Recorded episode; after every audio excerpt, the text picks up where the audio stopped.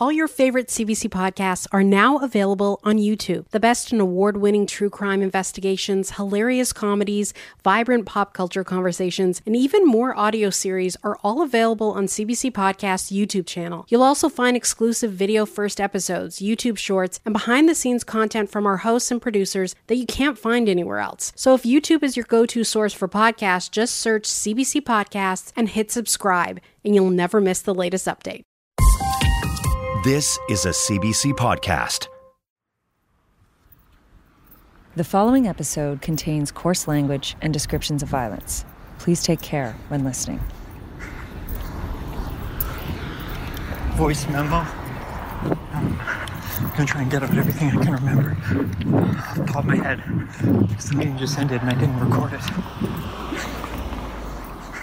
It's the summer of 2019, and this is Ryan Thorpe, a reporter for the Winnipeg Free Press. He's just had what could be the biggest interview of his career, but he couldn't take notes. So he's jogging home fast, recording on his phone everything he can remember. He's about 5'10. Lives in Beausejour. Has for a couple of years. Grew up in the country. Used to live in Winnipeg. Um, fuck. Spoke for like an hour and a half. There's so much. He ranted with homophobic and racist language. He's anti Semitic. He likes to talk. He talked about fomenting a race war. He talked about derailing a train that we were nearby, sabotaging train tracks. He is a violent extremist.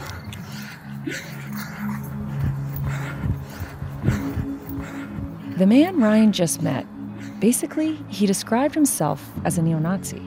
He talked about derailing a train and fomenting a race war. Ryan didn't know the man's identity, and the man did not know that Ryan was a journalist. But he talked about the importance of keeping information siloed and that there is no discussion in the main chat room of any upcoming training camps until after they happen. But there's no discussion of them prior to the events themselves because they're worried that there might be a journalist infiltrating the group.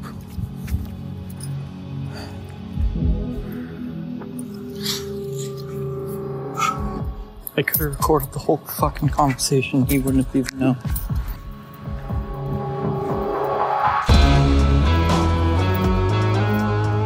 I'm Michelle Shepard, and this is White Hot Hate, Episode 1 Save Your Race, Join the Base.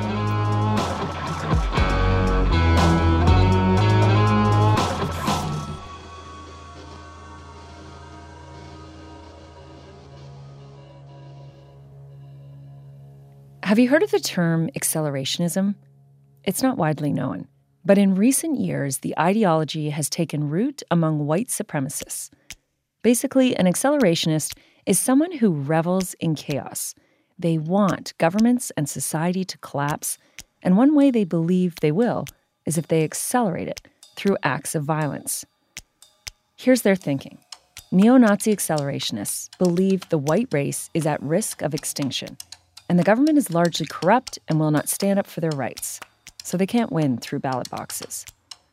But they think violence can set off a series of reactions that will sow political discord. Those in the political center, who they call fence sitters, will be forced to pick sides, sparking a kind of Lord of the Flies survival of the fittest frenzy. Action is what is needed most in these trying times, and that action must be driven towards our white revolution. Do not A race war will begin, and the whites will triumph. embrace the chaos, and from its ashes, a new world shall arise, beautiful and pure to victory, white man. If you haven't been following this, their mission sounds a bit far fetched, I know. But this violent faction of the far right has been busy, spewing hate and organizing on social media and in private chat groups. And those who share the ideology have been carrying out deadly attacks. At least 49 people have been killed in two mosques in Christchurch. In El Paso, Texas, 20 people were gunned down inside a Walmart. In Charleston, South Carolina, nine people were killed in a shooting at a historic African American church. We are following a developing story out of Quebec City. Police confirm multiple deaths inside a mosque. Dozens of others are wounded. Many are in We have an urgent developing story to tell you about. Reuters Police are now searching for a white male suspect thought to be in his early 20s.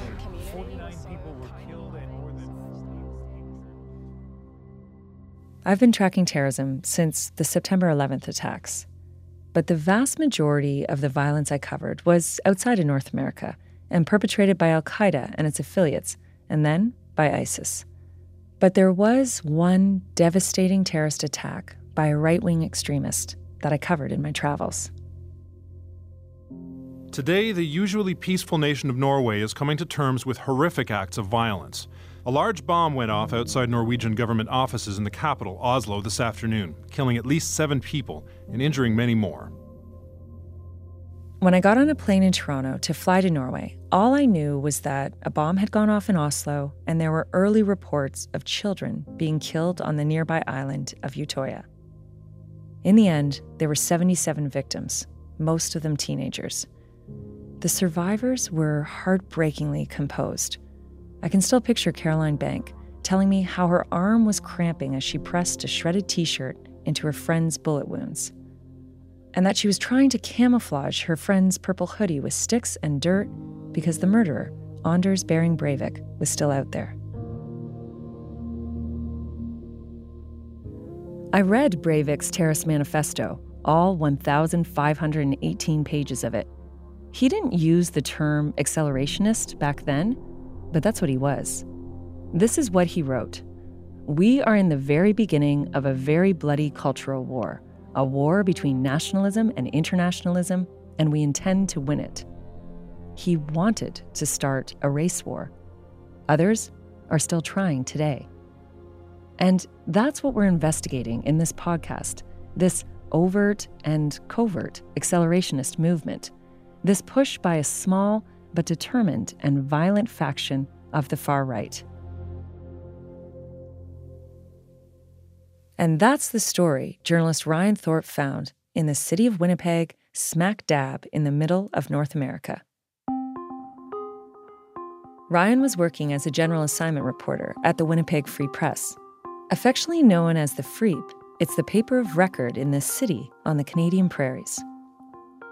So, anytime that there was violent crime or homicide or something like that in Winnipeg, I was usually the person asked to cover it.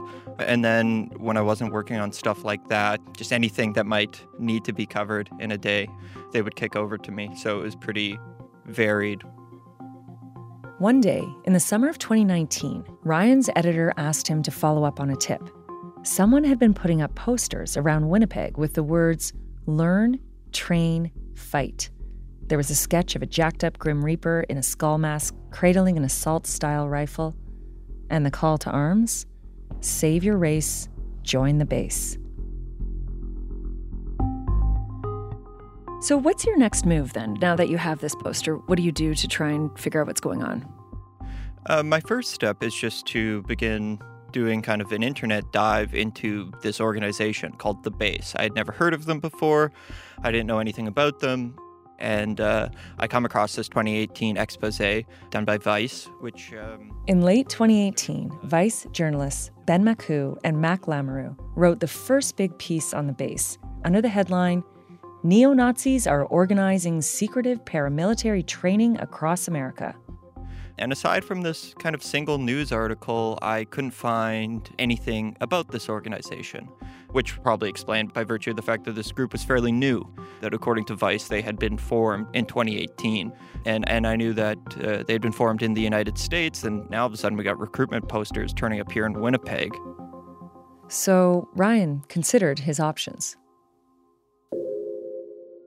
I walk down the newsroom and, and go back to my editor and essentially say, look, this is what I found out so far.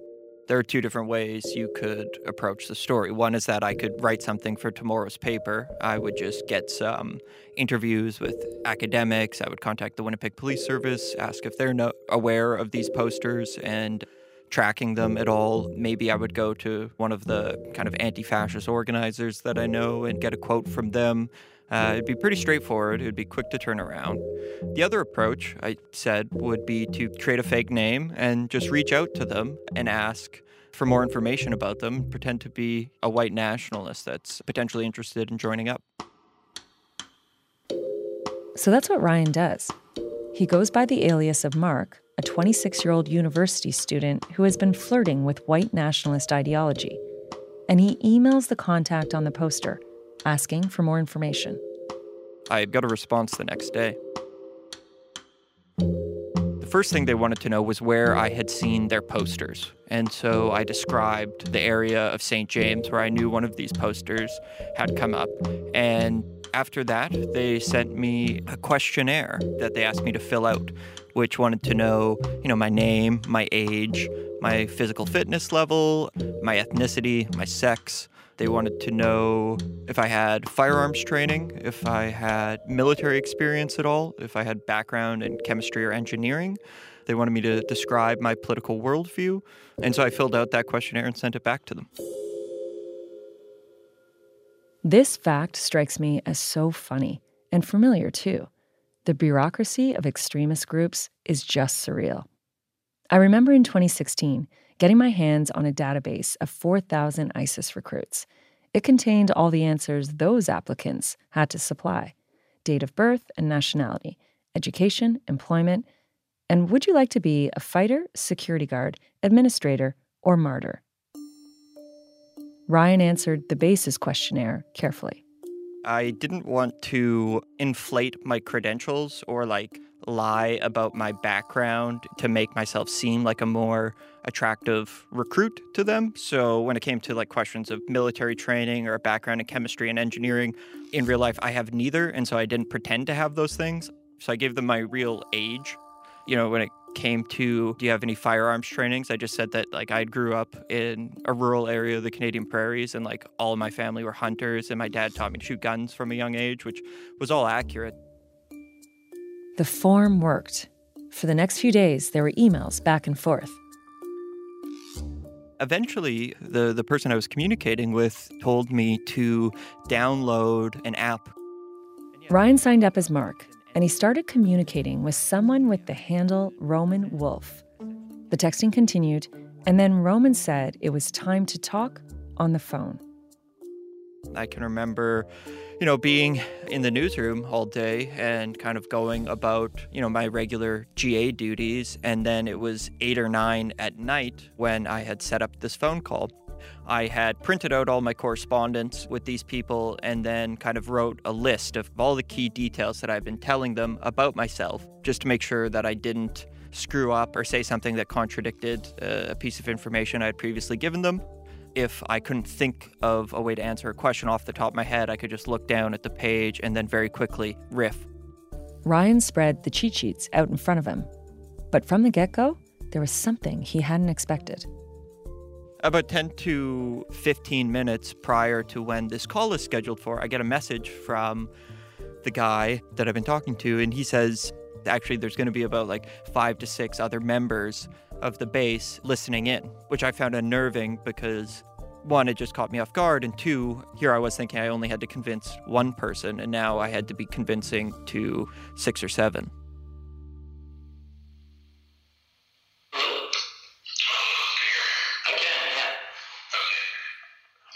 This is the man calling himself Roman Wolf. And while there were supposedly others joining in, it's only Roman talking. It sounds like he's in charge.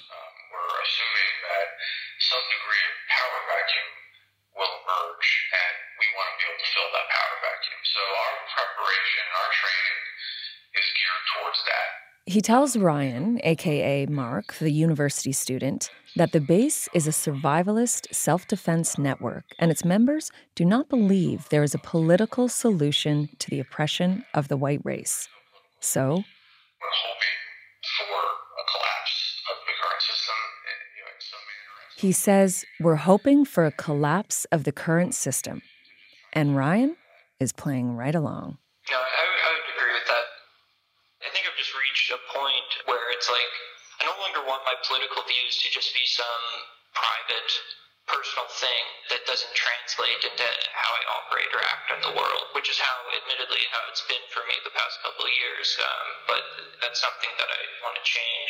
Not only do I think that a collapse is is coming and is inevitable, I, I, I also hold the view that we are we've already entered into something approximating a kind of very low intensity civil war. You're going to be stepping into, you know, probably the most like extreme um, group of you know pro-white people that you can probably come across, you know, that are close to it. The most extreme group of pro-white people you'll probably come across. Ryan kept his cool, didn't flinch. It seemed like he had built some kind of rapport with this Roman wolf. But as the call was winding down, a totally new voice pops up. I'm sorry for being late. Um, it's so far it sounds like you're interested, and uh, the person that may or may not have been putting those posters may or may not have been me. So that person who's active, so to speak, in your area may or may not be me. I'll put okay, sounds good. Uh, but yeah. Um, Basically, now Ryan knows. Okay, he's got the guy who's been putting up the posters in Winnipeg. The call ends with Roman Wolf saying he and the others would discuss Ryan's application and get back to him in 24 hours. The next day, I'm in the newsroom working on a different story, and I see a notification pop up on my work cell phone, and it was Roman Wolf. And he said, You did good last night. The next step is to meet our local guy in person.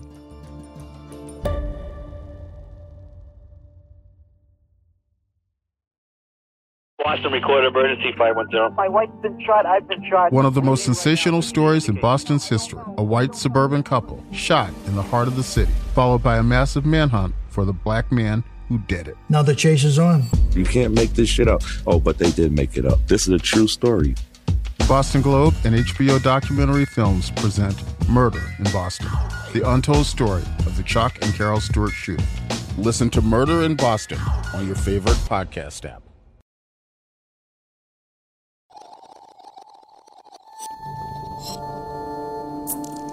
Ryan's investigation was moving surprisingly fast. It had only been about two weeks since he'd first reached out. And now all of a sudden, I'm going to be meeting up with the person who is responsible for putting these posters up, right? And so that felt good from a journalistic standpoint. It's like, oh, I actually got to the bottom of this one.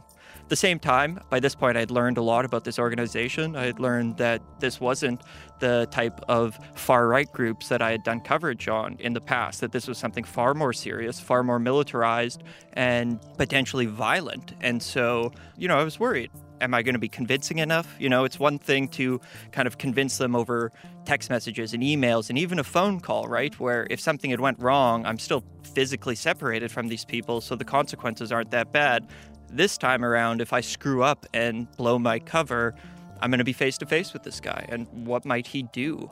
At, at that point, a face to face meeting, I'm essentially acting. You know, I don't have a, any chops as an actor or background in drama. So it was, uh, I was being put to the test in a way that I hadn't been before.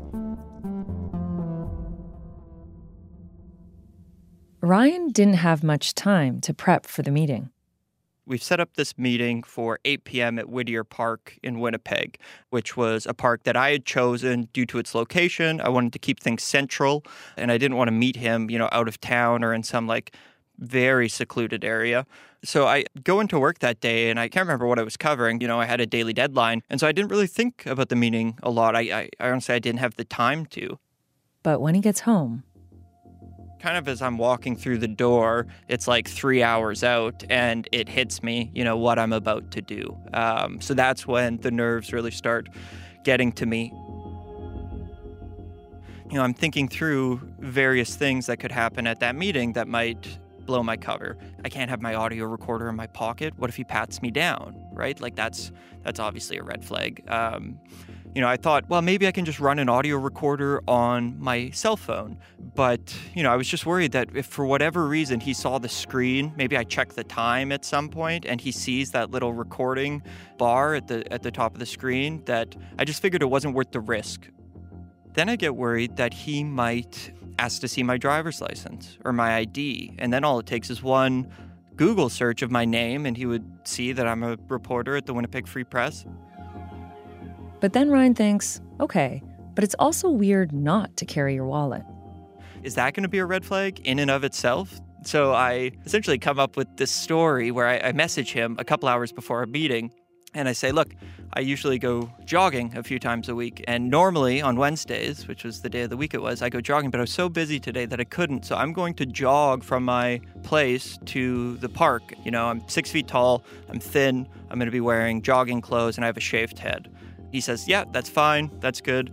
Um, As a young white dude with a shaved head, Ryan's about as central casting as you can get for neo Nazis. But Winnipeg's not a huge city and the Free Press is the main paper. And Ryan had covered a couple far right stories. So, ostensibly, if you were into this stuff, you may have read him. And his headshot accompanies his articles.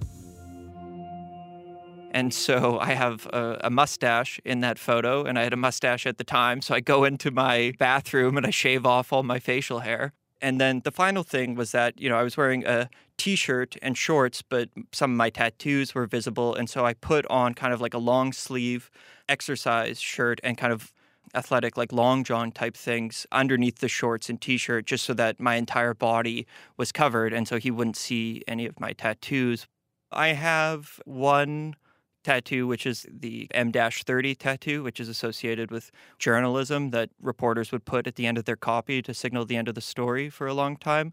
Uh, but that's kind of inside. There's only one other person I know who has that inside baseball journalism tattoo me. I got it 18 years ago on my 30th birthday as a joke. Dash, 30 dash, the end. Mine's on my lower back. I thought it was pretty original. Ryan's is on his arm. It's not his only tattoo. And essentially, on the insides of my arms, I have these two circles with these little flowers. One's a black rose, one's a, like a sunflower, but that's the. Ryan's a vegan. Apparently, the uh, sunflower is a symbol of veganism. Yeah, I, I just think that's probably not the type of tattoo that, like, you know, some hardcore macho neo-Nazi would probably have. So I figured it best to to cover those up. So the cleanly shorn, long-sleeved jogger runs off to Whittier Park and goes to the baseball diamond, where there's a game underway and waits. Pretty soon, another man arrives and makes a beeline for Ryan.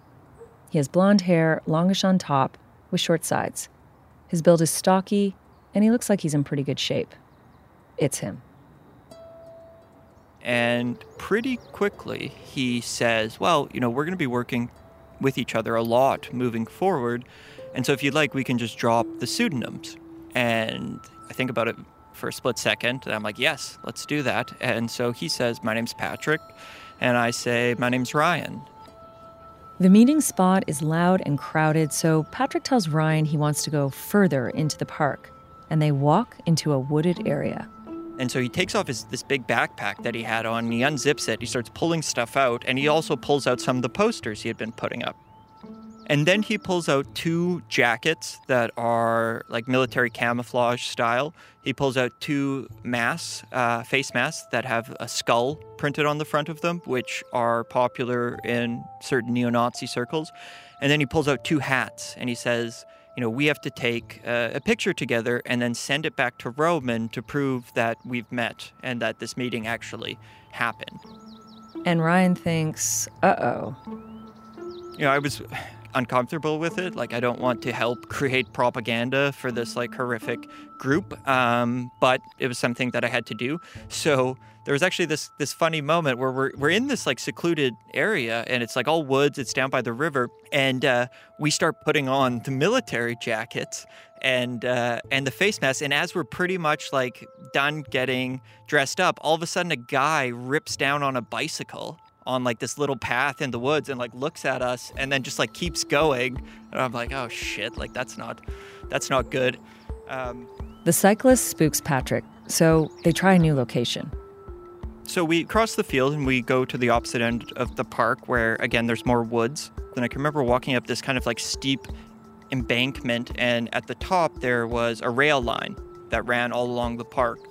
As soon as he sees the rail line, he thinks, This is where I want to take this photo.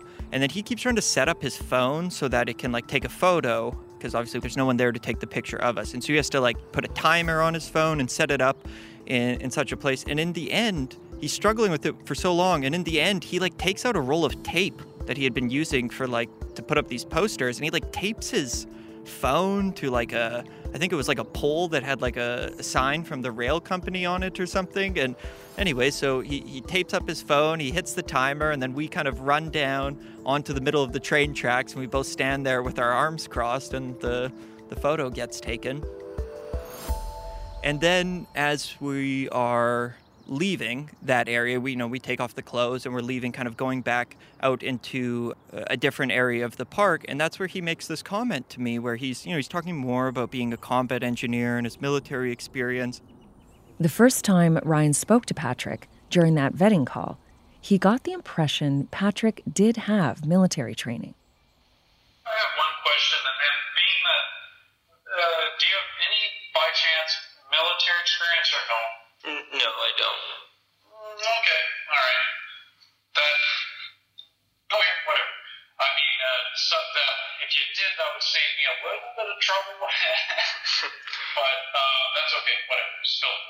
No, yeah, yeah. Fortunately not. So Ryan knew now was the time he had to drill down. What is a combat engineer, and what do they do? He's saying things like, "Oh, they're responsible for surveying like the field of battle and trying to find different things that could be used to the military's advantage. And then he says, as an example, like that rail line there, he's like, even if you didn't want to make that go boom, you could do X, Y, and Z. And he starts talking about how you could go about pulling up one of the sides of the rail line to derail a train. So it sounds like this man, who is actively recruiting for the base, a neo Nazi accelerationist group, actually has the know how to carry out a terrorist attack on a train. Ryan tried to wrap up the meeting.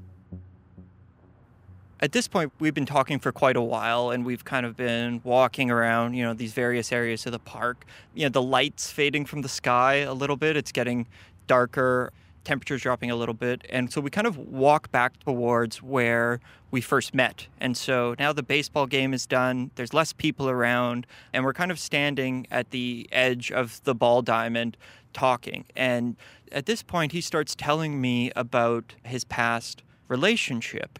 And he reveals to me that his ex was a person of color, was was a black woman. And the sense I get when he's opening up to me about this is like he's confessing something or he's like unburdening himself a little bit. And uh, then he tells me this horrific anecdote where he says, um, he says, yeah, like towards the end of the relationship, there was a pregnancy scare. Or, and he, he might have even said that she had lied about being pregnant or something. So for a while, Patrick thought he was going to have a child with this woman.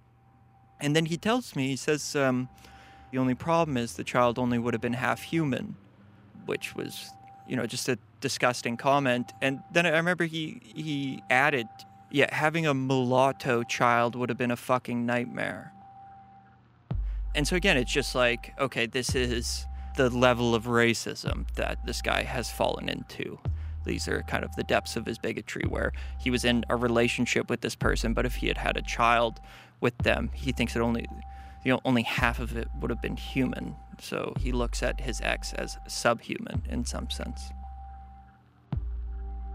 I'm so amazed that you were able to keep your composure because I mean, even you telling me that now, you should see my face. Um, and it's not, you know, it's not that often. Uh, obviously, you've read lots of hateful comments. We see this sort of stuff on TV, but it's it's pretty rare that you have someone telling you that to your face, thinking that you know, you're this comrade in arms, you're going to understand it. How did you, I mean, were you biting your cheek or I mean, how did you maintain your your composure as he's saying this to you? Yeah, it was it was a pretty shocking comment and I think I tried to just like not address it. Throughout the entirety of the uh, reporting process as I was undercover in this group, like I didn't use any sort of like racial epithets or anything like that. That wasn't something I was comfortable doing. And I didn't engage in the overt racism that everyone else was. That was something where it's like, if I had had to actually directly respond to that comment, I don't know what I would have said. But he just moved on at that point. Yes. Yeah.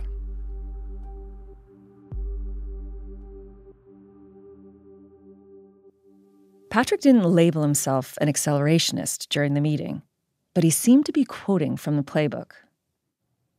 He was certainly presenting a political worldview that was consistent with accelerationism. He's kind of going on about the local anti fascist presence in Winnipeg. And he says, you know, in a well ordered society, these people would be dragged out of their homes and strung up. At one point, he's going on and on about like the political situation in, in America, the political situation in Canada. And he goes on this little rant where he says, I want the Liberal Party of Canada to get five terms in office. I want them to push multiculturalism down people's throats. I want Black Lives Matter in every white neighborhood. You know, I want things so bad that white people start picking up guns. And he also uh, makes clear to me what I'll be expected, what we'll be up to together as the kind of two people in this Manitoba cell of the base. A tight cell. And they wouldn't be just keyboard warriors. They'd be out in the real world carrying out their mission. Ryan's face to face with Patrick had taken far longer than he'd expected. At the end of our meeting, we're standing at the park, kind of closer towards the entrance. The parking lot is within view. And so I was trying to get out of there, and uh, he's just kind of going on and on. Ryan was thinking his editor would be freaking out at the lack of a safety update. And then eventually, a cruiser car for the Winnipeg Police Service pulls into the parking lot, and they are kind of just like slowly driving through the parking lot. I think they're just kind of pulling in to check out the park, keep an eye on things. Yeah, I didn't get the sense that anyone had called them there, but uh, that spooked Patrick. And I also u- jumped on that as an excuse for us to wrap this up and leave. And he went back into the parking lot and he got into this red pickup truck, this, this large red pickup truck. And I didn't get a license plate, but I saw that the front driver's side door had a big dent in it. I made a mental note of and thought might be important down the line. Ryan ran home, making that recording on his phone, trying to regurgitate every single detail he could remember. Voice memo. I am leaving the meeting with the base. When he stepped through the door, he emailed his editor and a friend to assure them he was fine. And then he also messaged Patrick to assure him he was fine. Ryan says he can't exactly remember what he did next, but he thinks he may have cracked a beer.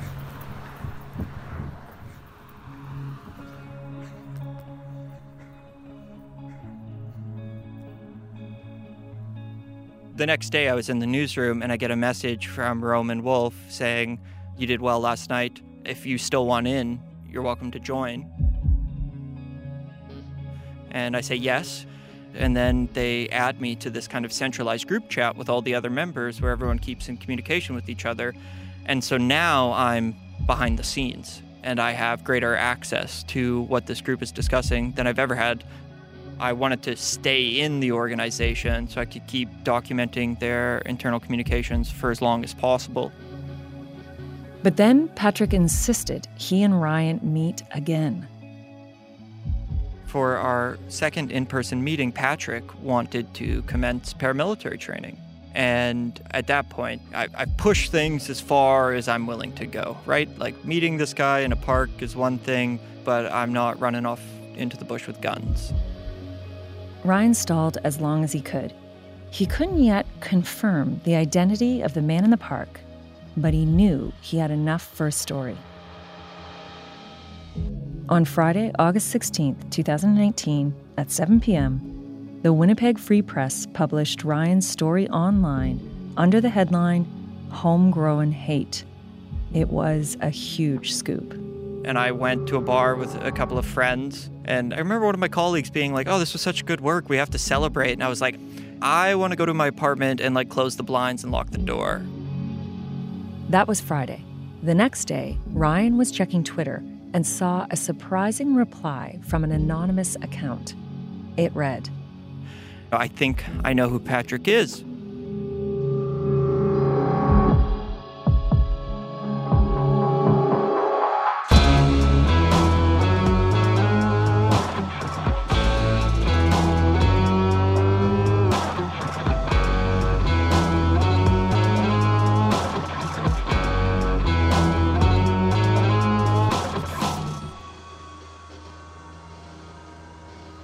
Coming up on White Hot Hate.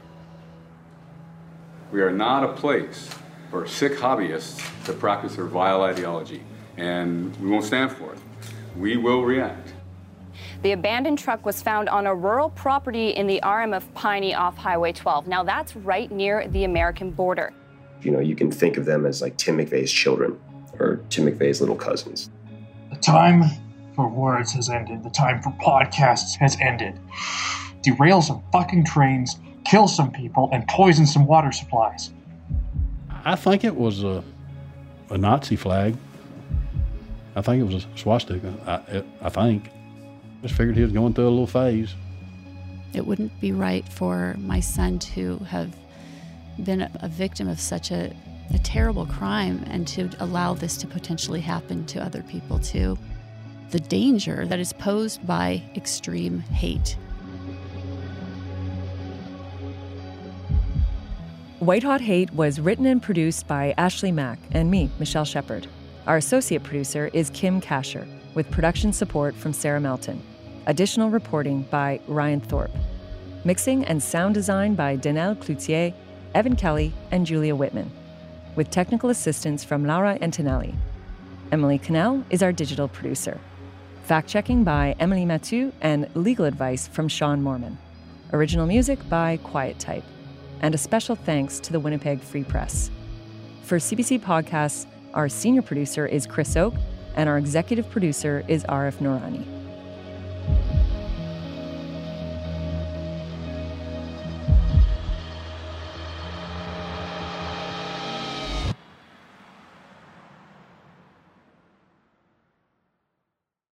For more CBC podcasts, go to cbc.ca slash podcasts.